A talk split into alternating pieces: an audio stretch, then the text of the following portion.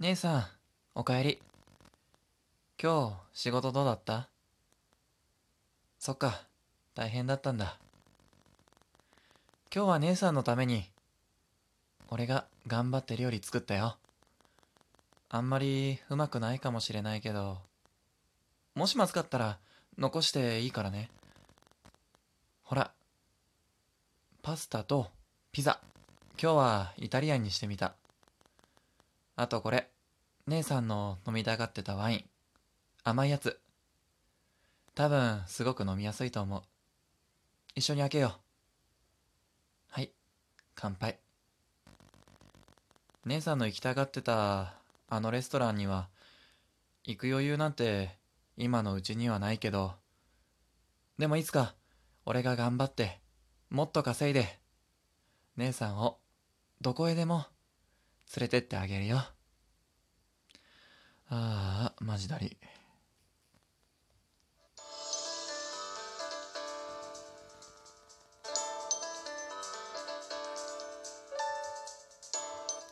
こんばんは、ペンギンラジオ、パーソナリティのゆずです。この番組は、とある番組が、パパパパパねえさっきので疲れちゃったの？この番組は、とあるペンギン好きの大学生が、えー、なんだっけ、まあ、ペンギンの話するやつ。うん、もう、あの、すっげえ適当になってきた。えー、ね。なんであんなことやったかって、後で説明します。ペンギンラジオ、スタート。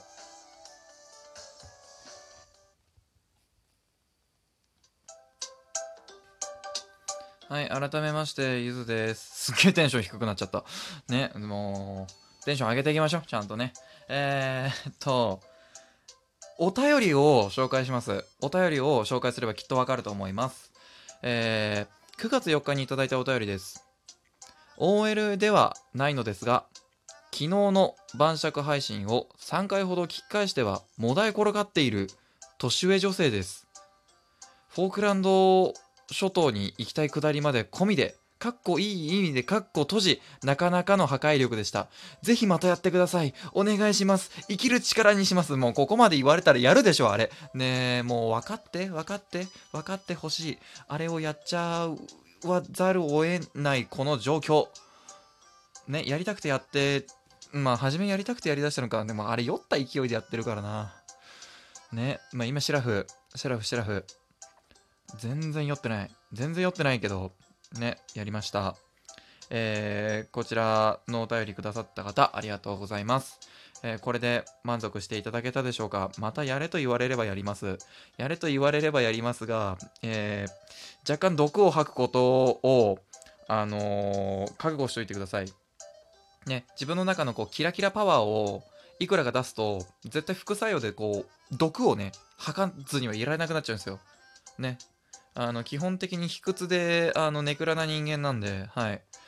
あの、前、前から言ってるような、人間が苦手なんですよね。はい。まあ、そういう人間なんで、はい。結構です。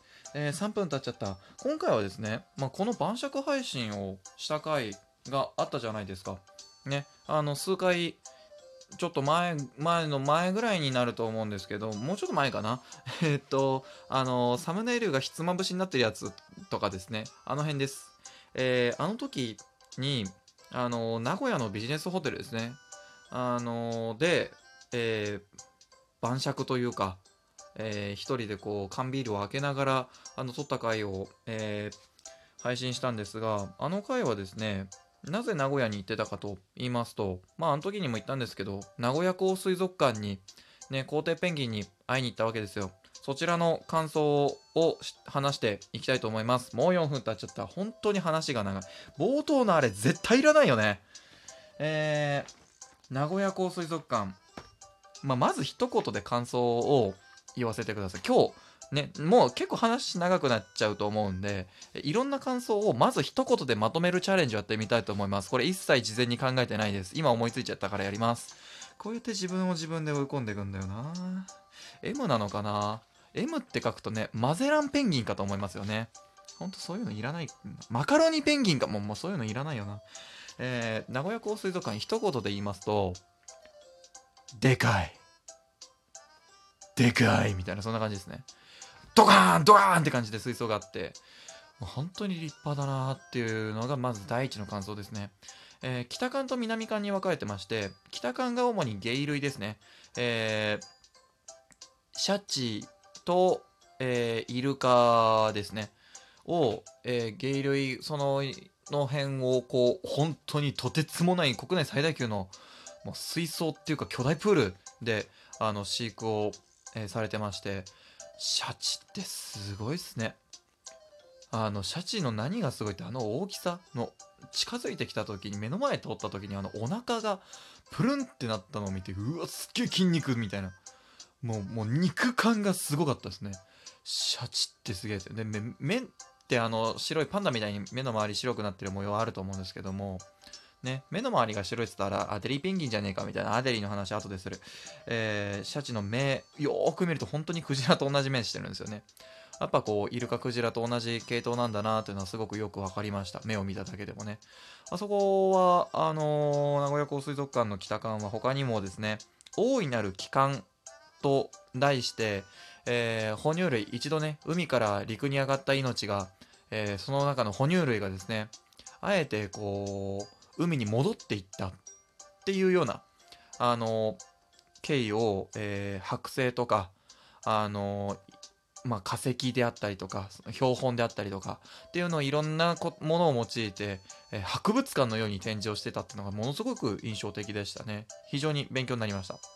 まあそこでねあの自分が一番こうあこれと思ってめちゃくちゃ写真撮ってたのがあのヒゲペンギンの人工繁殖についてのあの研究データをこうてあの掲示みたいなしてあったんですよねそれをめちゃくちゃ読んでましたはいねそこでもペンギンかよみたいな。ね。真後ろにね、イルカがいるのにそっちあんまり見てないんですよね。あ、バンドじゃんみたいな。あ、カマちゃんいるじゃんみたいな。そんだけですね。イルカさんごめんなさい。えー、そしてですね、南館のテーマがですね、えー南極への旅と題してまして、えー太平洋の海、オーストラリアのあたり、えーまあ、赤道直下からオーストラリア、そして、えー南極に至るまでですね、あの、名古屋港に、あの、永久停泊といいますか、あの、して、あの展示してあって実際に入れるようになってるんですけども南極観測船があるんですね。まあそこになぞらえてと言いますか南極への旅日本から南極に行く航路順にあのー展示をしてたんですけれどもあの正直言って一番テンション上がったのはペンギンじゃなかったんですよ。浮気するような話して申し訳ないんですが。一番テンションが上がったのがですね南極オキアミっていう小型のエビです。あれの飼育どちゃくそ難しいんですよ。あのちょっとしたことで病気になったりあのまとめてわって死んじゃったりとかするっていう。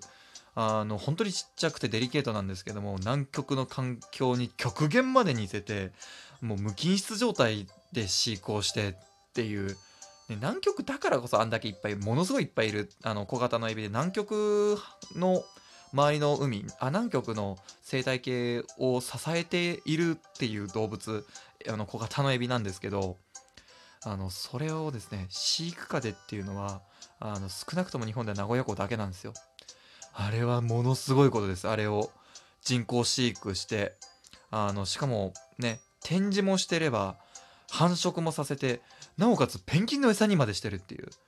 でペンギンの飼育もめちゃくちゃこだわってるんですよあそこ。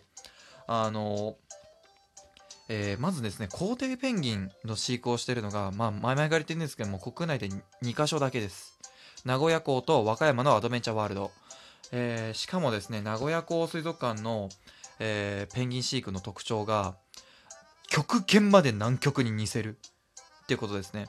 あのーその北館で、えー北館じゃない南館であのまとめて飼育展示されているペンギンは、えー皇帝ペンギンジェンツーペンギンアデリーペンギンヒゲペンギンの4種類ですね。あのー北館の外にも、あのーすごい間近で見れるケープペンギンもいるんですけど、あのーペンギンの主な展示スペースには、えーそのさっき言いました4種類なんですけれどもあのこの4種類はですね南極で展示をされ展示じゃねえ南極で南極と南極周辺であの生息しているペンギンたちです。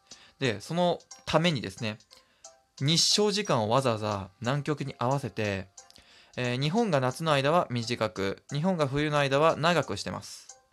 南極と日本、えー季節逆ですからね。はい。なんで、え？みたいな、ね、思わないでください。ね、南半球と北半球季節逆ですからね。えー、それから、えー、室温がマイナス2度。水温が6度、もしくは8度くらいですね。にしてるっていう徹底ぶりです。ね。あのー、室温マイナス2度のところに、あのー、半袖のポロシャツで入ってく飼育員さん何考えてるんですかね もう超人的ですよね。半袖だったような気がするんですけどね。あの、半袖じゃない人の方がいっぱいいましたけど。それからですね、水槽の水170トン。もうとてつもない量です。それから、水槽内が鏡張りなんですよ。で、なんでかって言いますと、ペンギンは群れで生息するんで、鏡張りにしておくと、あ、いっぱいいる、落ち着くってなるんですよ。ね。日本人と一緒ですね。はい。いっぱいいると落ち着くんです。みんなと一緒、みたいな。はい。えー、自分は全く違うんですけれどね、みんなと一緒だと嫌気さしちゃうんですよ。はい。オンリーワンでありたいみたいな、ね、うがったペンギンです。ペンギンじゃねえ、人間です。はい。